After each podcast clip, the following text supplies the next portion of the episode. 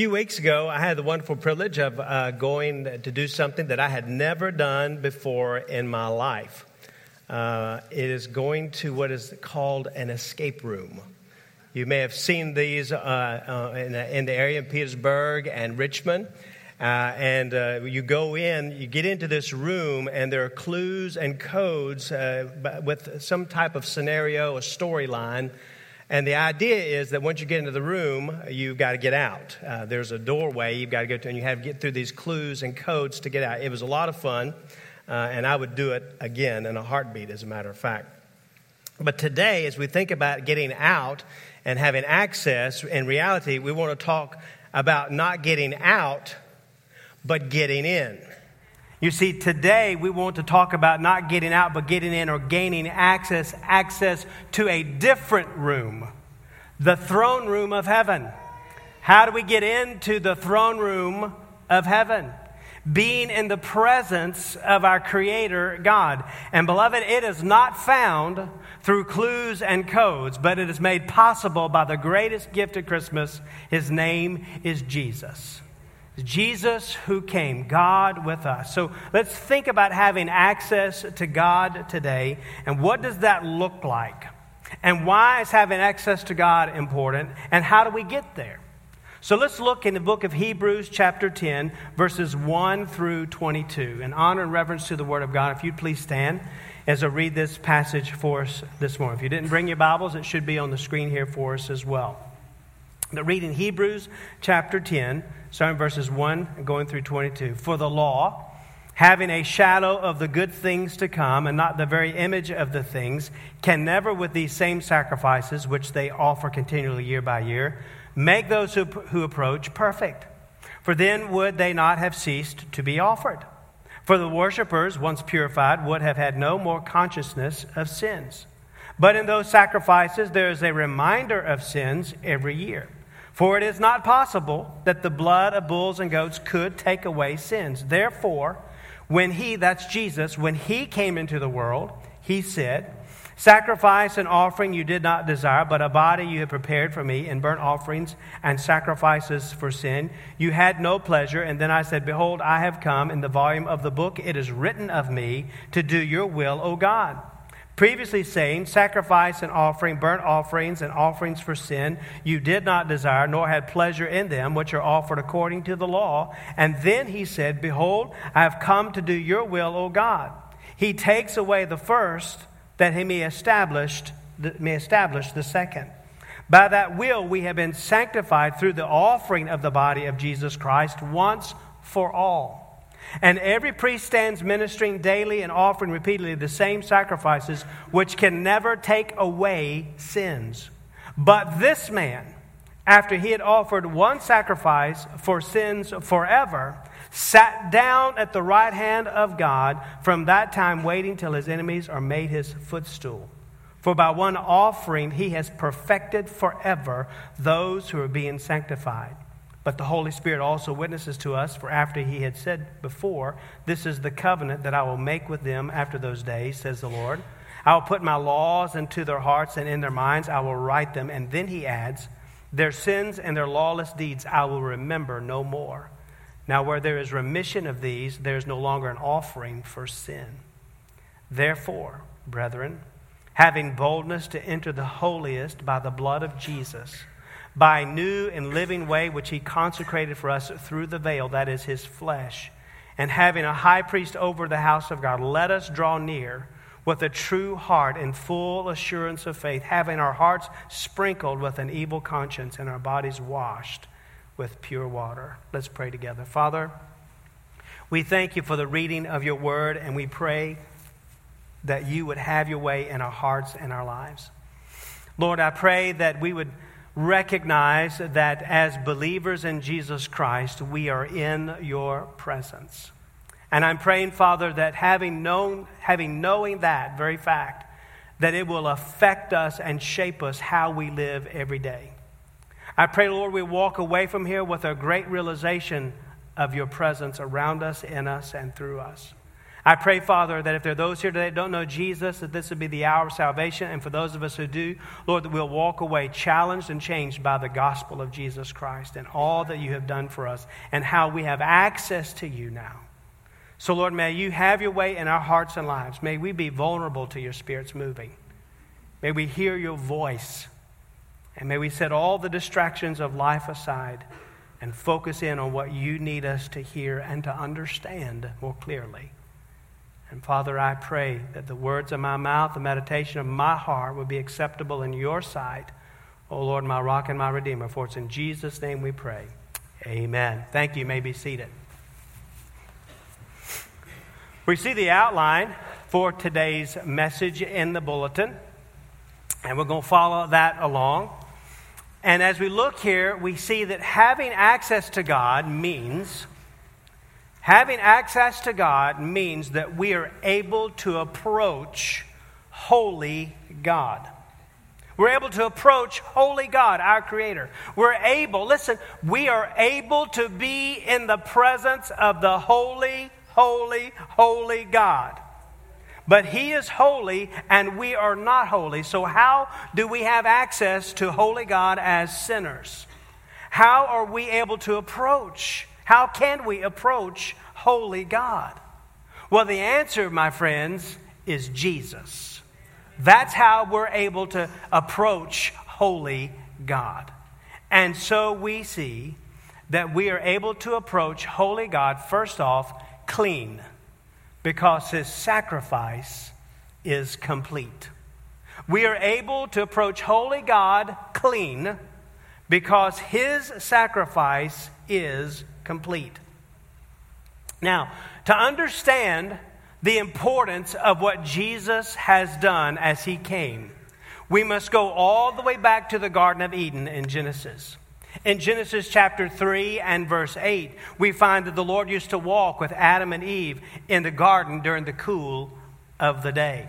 Now, as we read that, we understand that this signified that there was indeed a close relationship. There was an intimate fellowship that uh, the Adam and Eve uh, enjoyed with the Creator before sin caused everything to fall apart. Amen? Once Adam and Eve sinned in the garden, they were banished from Eden and they were banished from the immediate presence of our holy God. And so, since that day, the goal of salvation has been to restore that face to face communion and that relationship, that intimate fellowship between the Lord and his people. But all along the way, sin has stood in our way. It is what keeps us from having that relationship with Holy God. Sin is what separates us from Holy God. And so, what God did after sin came into the world, God established his laws to show us how to live perfectly, but also to remind us through those laws just how sinful we are. When we compare ourselves to the law, we see that we are sinners, that we're very sinful, and, and we are unholy as He is holy. We are unholy. But yet, God, who loves us as His creation, and He desires to walk with us individually and commune with us as His creation, he established in that day the animal sacrifices to provide a way for people to be forgiven as they believed, but this way in which God provided was not a permanent solution. And it did not remove the guilt from people's hearts. But rather, these sacrifices, the animal sacrifices, had to be repeated on a continual basis because their sin through the animal sacrifices, going through that, that process, that their sin was not cleansed, but rather their sin was covered by these sacrifices. And so now we come to Hebrews chapter 10 and reading the first verse. And we see here it says, For the law, having a shadow of the good things to come, and not the very image of the things, can never, with these same sacrifices which they offer continually year by year, make those who approach perfect. They could not make them perfect. So these sacrifices were a shadow. And beloved, they were a shadow of grace in the Old Testament. You see, the people, because of their sin, deserved to die. But God provided this temporary way of forgiveness of this animal sacrifice. But it was a shadow of what was real. Because when you look at a shadow, a shadow can do nothing, right? It's a shadow of something. And so the shadow is of something, and the shadow is of the body of the grace of Jesus. That's what we find here. And so, as a matter of fact, a few minutes ago, if you remember, when we t- took of the Lord's Supper, we remember, remembered that Jesus said, For this is the blood of the new covenant, which is shed for, the, for many for the remission of sins. And so, this shadow in verse 1 speaks of what was to come, whereas the law and the sacrifices are the shadow, the gospel of Jesus is the reality. Amen? That's what we're looking at here. So understand that the sacrifices cannot, they could not make people perfect.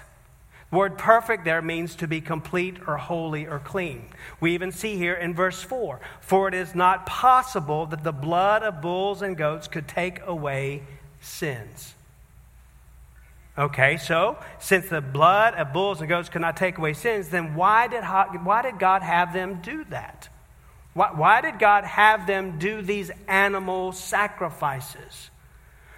Well, beloved, when God established this, He wanted the people, He established the, and what needed to take place that when a person sacrificed an animal, because of their sin, they were meant in the midst of that sacrifice to see the blood.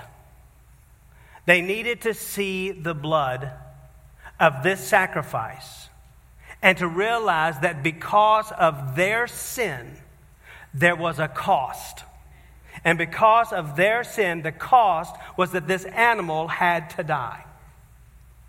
You see, friends, because they did something selfish, something ignorant, or whatever you want to call it, something had to die because of what they had done. And so they are a picture, these sacrifices are a picture now of what Jesus would do in his work and that he would accomplish for us on the cross. We see in verse 4 again, it is not possible that the blood of bulls and goats could take away sins. Verse 5, therefore, when he came, Jesus, when he came into the world, Jesus came. He's talking here about the incarnation, God with us. He came to establish the perfect way to salvation, the perfect way of salvation to God. In verse 5, uh, the rest of verse 5 and all the way through verse 9, it says, Therefore, when he came into the world, he said, Sacrifice and offering you did not desire, but a body you have prepared for me in burnt offerings and sacrifices for sin you had no pleasure. Then I said, Behold, I have come. In the volume of the book it is written of me to do your will, O God previously saying, Sacrifice and offering, burnt offerings, and offerings for sin you did not desire, nor had pleasure in them, which are offered according to the law. And then he said, verse 9, Behold, I have come to do your will, O God. See, he takes away the first that he may establish the second. Jesus would become the perfect Lamb of God who takes away the sin of the world. As John the Baptist, when he saw him coming, proclaimed about him, Behold, the Lamb of God who takes away the sin of the world. So, and as these verses tell us, Jesus then is the fulfillment of the old covenant sacrifices. You see, because Jesus came, we have been sanctified through what he did on the cross once for all. We did not have to come in here this morning, and you didn't have to bring a bull, praise God, or a goat, praise God, and bring it down to us to sacrifice it. We don't have to do that anymore because that has been taken away at the cross of Calvary. Amen? The Lamb of God. Verse 10 tells us here that by that will we have been sanctified through the offering of the body of Jesus Christ once for all. Once for all people, once for all time, once for all who will believe in him, once for all. The word sanctified means to make holy, which carries the idea of being clean before holy God. It is to be made righteous before God.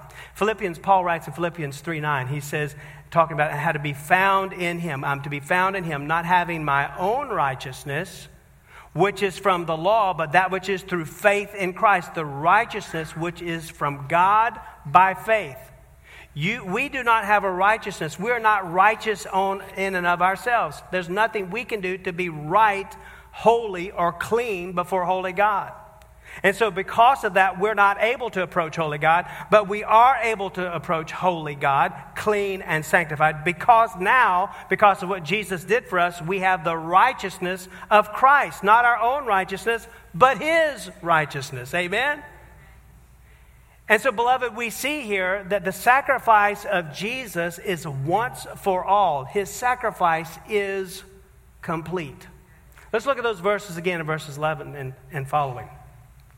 It tells us here, and every priest stands ministering daily and offering repeatedly the same sacrifices, which can never take away sins. But this man, but Jesus is who he's talking about. But this man, Jesus, after he had offered one sacrifice for sins forever, he sat down at the right hand of God. From that time, waiting till his enemies are made his footstool. So you see the contrast between these, between the old covenant and the new. We see that there were many priests who were daily standing in the, uh, offering the sacrifices, and we have now one priest. We see here that the priests are standing daily, meaning that their job is not done. And then you see the one priest, Jesus, sitting, meaning that his job is accomplished. We see here that the offerings are being repeated constantly here, year after year. The same sacrifice year after year. But now we see Jesus' sacrifice once for all. We see that those sacrifices covered sin. But this sacrifice, the sacrifice of Jesus, the Lamb of God, completely cleanses and removes our sin. Amen? I like this new covenant. Amen?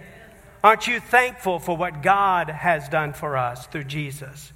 And what the, listen, what the old covenant with the animal sacrifices could not do, in verse 1 we found that they can never make us perfect. We find in verse 14 that Jesus has done, look at verse 14, by one offering, he has perfected forever those who are being sanctified. So, what tens of thousands of animal sacrifices could not accomplish, Jesus accomplished with that one sacrifice forever, the sacrifice of himself as the Lamb of God. So, whereas they remembered their sins every day and every year because the sacrifices were required, now, because of Jesus, our sins are no longer remembered. In verse 17 and 18, it says, if you remember, then he adds, Their sins and their lawless deeds I will remember no more. Now, where there is remission of these, there is no longer an offering for sin. So we are forgiven. Jesus came, He went to the cross, and when we know Jesus is Lord and Savior of our lives, we are forgiven and we are clean before holy God. There's no longer a sacrifice or an offering that's needed for our sin because His sacrifice is complete. And we are clean before holy God. And as clean and holy, we are able to approach holy God. We have access to our Creator, Holy God, because of the complete sacrifice of our Savior, Jesus Christ. We are now right before Holy God as we have been forgiven, trusting with a repentant faith that what Jesus did on the cross, He did for me and He did for you. And beloved, when Jesus died, it was complete. When He cried out, It is finished, He meant it. It is finished. We are able now to approach holy God clean because his sacrifice is complete. We're able to approach holy God, secondly, confident because the curtain is torn. Y'all with me this morning? We're able to approach holy God confident because the curtain is torn. Look at verses 19 and 20. Therefore, brethren, having boldness or confidence to enter the holiest by the blood of Jesus, by a new and living way which he consecrated for us through the veil, that is his flesh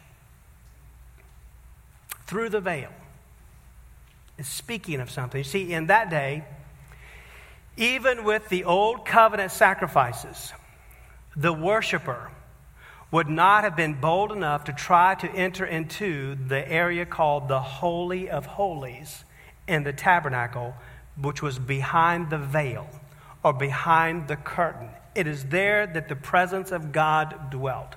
And anyone who went behind the veil or entered into that unprepared, there was certain and immediate death. Because we sang about this, or we heard them singing about it a little while ago, because of the glory and the holiness of God. And He cannot tolerate sin. Every year, even, the high priest entered behind that veil, the Holy of Holies, once a year. And so, this thick veil, this thick curtain, was a barrier between people and God. It was shielding holy God from sinful man. And so, only the high priest would enter. Anyone else who entered would die. So the high priest, God's chosen mediator with his people, could only pass through the veil as the high priest and enter into this sacred dwelling once a year on a prescribed day called the Day of Atonement. And why is that? It's because the holiness of God could not and cannot and will not be trifled with. According to Habakkuk 1:13, it says God's eyes are too pure to look on evil and he can tolerate no sin. And so this veil was a barrier to make sure that man could not carelessly and irreverently enter into God's awesome presence, for he would die. But even as the high priest would enter into the Holy of Holies on the Day of Atonement, he had to make some meticulous preparations. Like he had to make sure he had to wash himself, he had to put on a special clothing, he had to bring burning incense to let the smoke cover his eyes from direct view of God, and he had to bring blood with him to make atonement for sins. Listen to what Hebrews explains in just one chapter before chapter 10 here, in, verse, in chapter 9, as it explains about how Jesus, what happened when Jesus came and he died for us talking about behind the veil. Look at chapter 9, verses 7 and 8. It says, But into the second part, meaning the Holy of Holies, the high priest went only went alone once a year, not without blood, which he offered for himself and for the people's sins committed in ignorance. The Holy Spirit indicated this that the way into the holiest of all was not yet made manifest while that first tabernacle was still standing. You skip down to verse 11 and we see, but Christ. Christ came as high priest of the good things to come with the greater and more perfect tabernacle, not made with hands, that is, not of this creation, not with the blood of goats, watch, not with the blood of goats and calves, but with his own blood. He entered the most holy place, which is behind the veil, once for all, having obtained eternal redemption.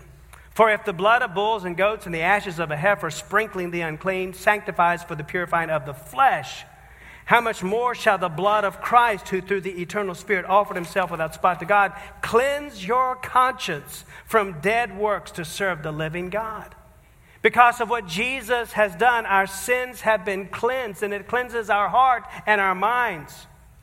You remember that this going behind the veil, there's something to that. When Jesus went to the cross, what happened when Jesus died on the cross? In Matthew 27, verses 50 and 51, Jesus cried out again with a loud voice, and he yielded up his spirit. And the Bible says, verse 51, then behold, the veil or the curtain of the temple was torn into from top to bottom.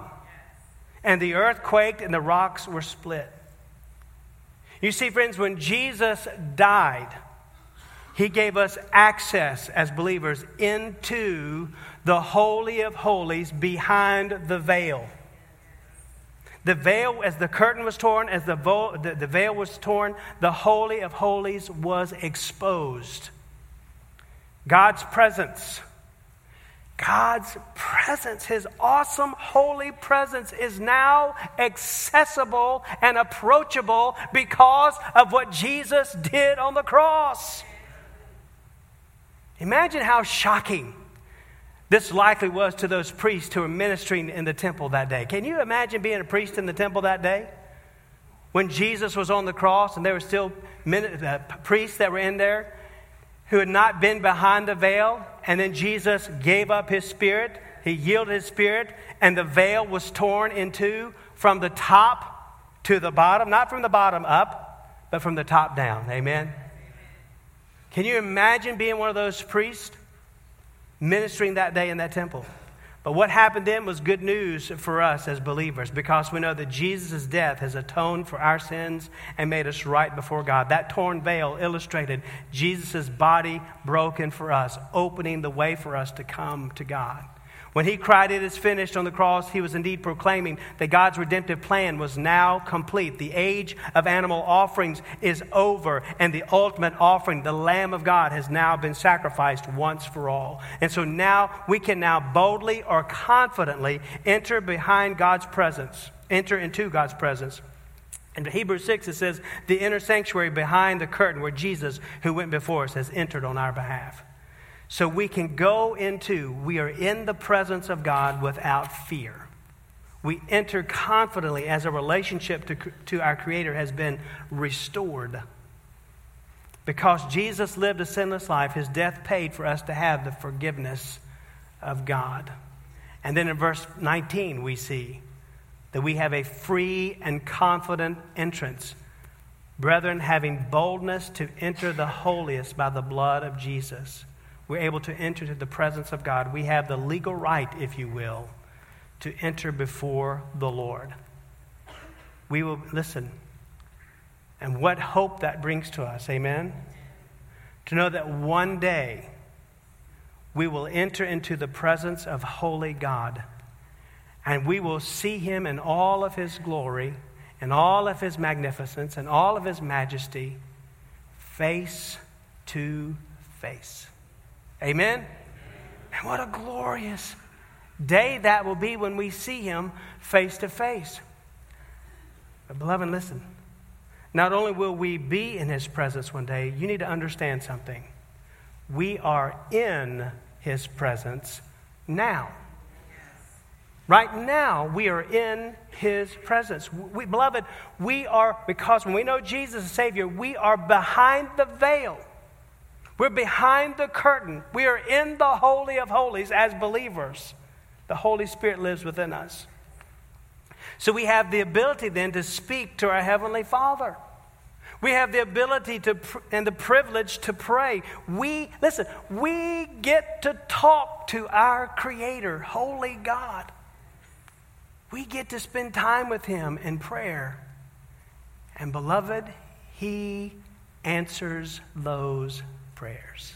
Amen? He answers those prayers.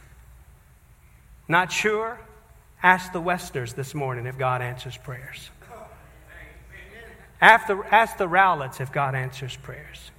Ask the Hasties if God answers prayers. Ask the deployed soldier's spouse if God answers prayers. Ask the parents who couldn't have kids who now rock a baby to sleep at night. Amen? Ask those parents of addicted teens who, who cried out to the Lord for deliverance and have seen that child redeemed and restored if God answers prayers. And, beloved, on and on we could go all across the room as to how we have bowed before our Creator and our King, our Helper, and we poured out our hearts to Him, and He has answered our prayers. Amen. But then there are times when we pray and God doesn't say yes, but He says, wait. I don't know about you, but I don't like to wait. Amen. Waiting's hard sometimes, but God says wait sometimes. I think about a couple of us went up to Montreal a few weeks ago, as you heard us talk about that a little bit, and uh, to meet with some church planters. And one of the lead, the lead pastor of the church plant La Chapelle in Montreal was telling us how God had answered the prayers of the people who had gone before them. For decades and decades, there had been some fa- a faithful remnant in Quebec, even though it's completely lost, only 0.5% evangelical. For decades and decades, there had been a remnant who continually prayed for God to do a miracle and bring about an awakening in Montreal and Quebec. And he said something that day when we were there. He said, I believe that we're standing on the prayers of those people and seeing God do some work now. Some things that they may have never seen. They may have gone on to be with the Lord, but now God is answering those prayers now. Friends, sometimes we don't always understand God's timing, but we always need to know that God's timing is always right. Amen? Always right. And then, yes, there are even times when God says yes to our prayers and sometimes wait, but you know what? There are times when He says no. We don't like it when He says no because we think we know what's best. And when He says no, it hurts. Y'all with me? It hurts. But He's God. And He does all things for His glory, and He is always merciful. Beloved, we must never forget that. That He does all things for His glory and that He's always merciful. When He says no and we don't get the job, or when we don't get the raise, or we hear the bad diagnosis, or we lose a loved one, it hurts. But here's what we need to remember is that, beloved, we are behind the curtain with our God and we can cry out to him. Indeed, we can even crawl up into his lap and weep because we don't understand, and we can even ask him why, but we are to trust him and simply let him carry us along because he is faithful and he is trustworthy and he is near because we're in his presence. Amen we are able to approach holy God clean because his sacrifice is complete and confident because the curtain is torn. But thirdly, we're able to approach holy God committed because we are constantly in his presence. Verse 21 and 22.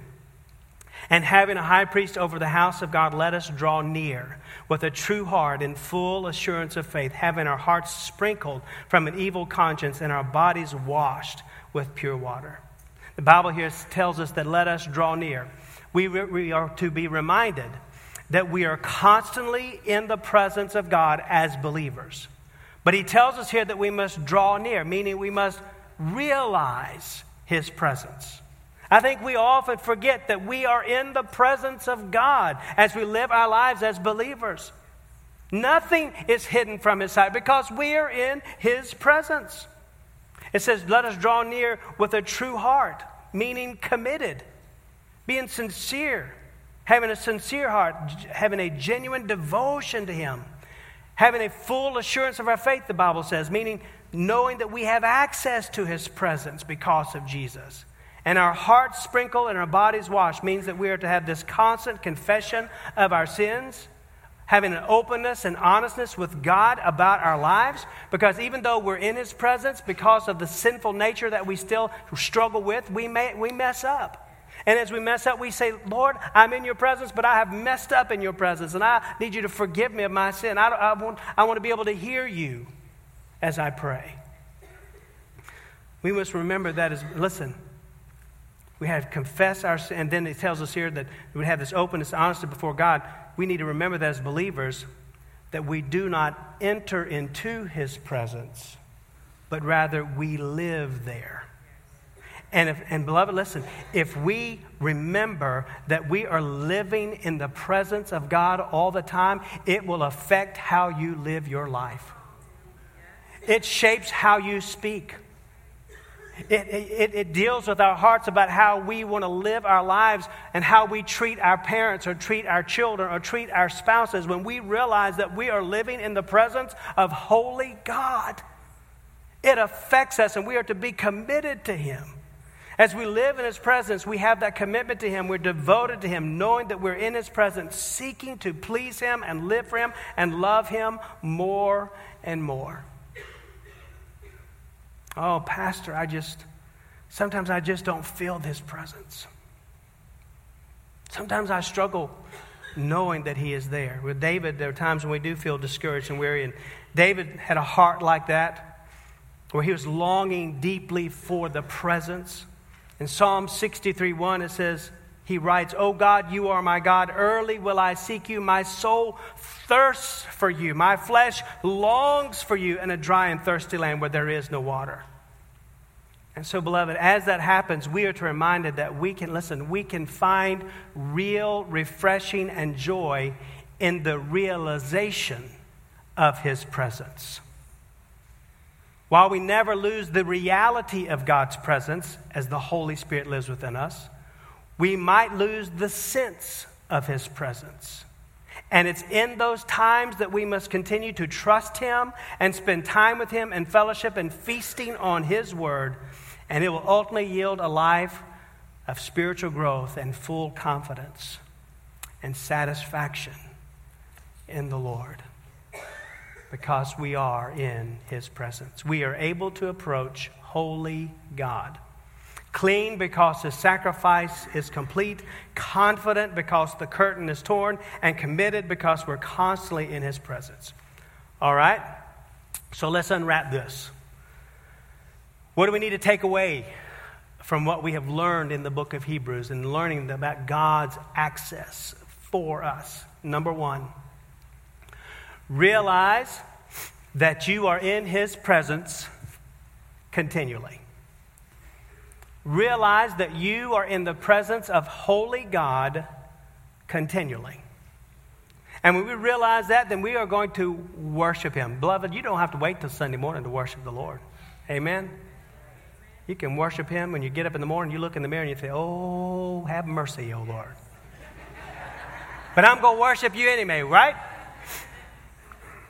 Worship Him anytime. Walk with Him and talk with Him we have that privilege. And let us experience, listen, let us experience a fresh awareness of His being near to us. I long for that, amen? And live that out daily as we realize we're in His presence continually. Secondly, not only realize you're in His presence, but secondly, enjoy His presence.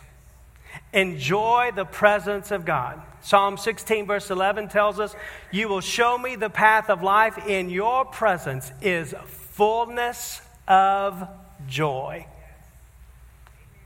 In his presence, there is a fullness of joy. So enjoy the presence of God. So realize you're in his presence, enjoy his presence, and if you do not know Jesus, thirdly, come into his presence. Come into his presence. Have access to your Creator. Know that you can approach God now and that you will see him face to face in all of his glory and worship him one day. Come into his presence. And we do that with a step of faith, knowing that we're sinners in need of a Savior. And turning from that sin and turning to Jesus Christ in repentance and believing, embracing with all of our heart that this Jesus is the Son of God who died for us on the cross, who rose again bodily from the grave. He's the one in, in, whom we have our hope. He's the one who gives us access. He's the one who makes us clean and holy before God. And we profess Him as the Lord and Savior of life. All of that is a step of faith, trusting Him by faith. Aren't you glad Jesus came? Amen to give us access to God, to be clean because the sacrifice is complete, to be confident because we can enter behind the veil and are living behind the veil and committed because we're constantly in His presence. Let's pray together. Father, we pray that as we come to this time of invitation, that you would stir our hearts to love you more as we are reminded that you are the gift of Christmas, but we're reminded that all the blessing of you being the gift of Christmas is that we can enter into your presence, into the presence of holy God. And so, Lord, help that realization stir us up to a closer walk with you. And may we walk away with a fresh commitment that we will live our lives daily seeking to know the nearness of God around us, in us, and through us. And Father, we'll live that out daily seeking to find the joy that is the joy unspeakable that comes through Jesus Christ to enjoy your presence. But also, we pray for those today, Father, who have never said yes to Jesus. to be the Lord of their life. I pray that as we come to this invitation, that you'd also call them to make that time of commitment public, or to come and just pray with Pastor Joe or myself, that we'll be glad to pray with them as they seek to invite Jesus to be the Lord of their lives. Lord, you know every heart and life here. May you stir us to the place where we need to be in our walk with you. Whatever decisions we need to make of commitment and obedience, Lord, help us to make those today before we leave. Because you are near to us. And we are living in your presence. And we want to be faithful to our King. Thank you, God, for what you've done and what you're doing. In Jesus' name we pray. Amen. We're going to stand and we're going to sing. You come. As God dealt with your heart, either pray silently or come to Pastor Joe myself. We'll be glad to pray with you, singing together.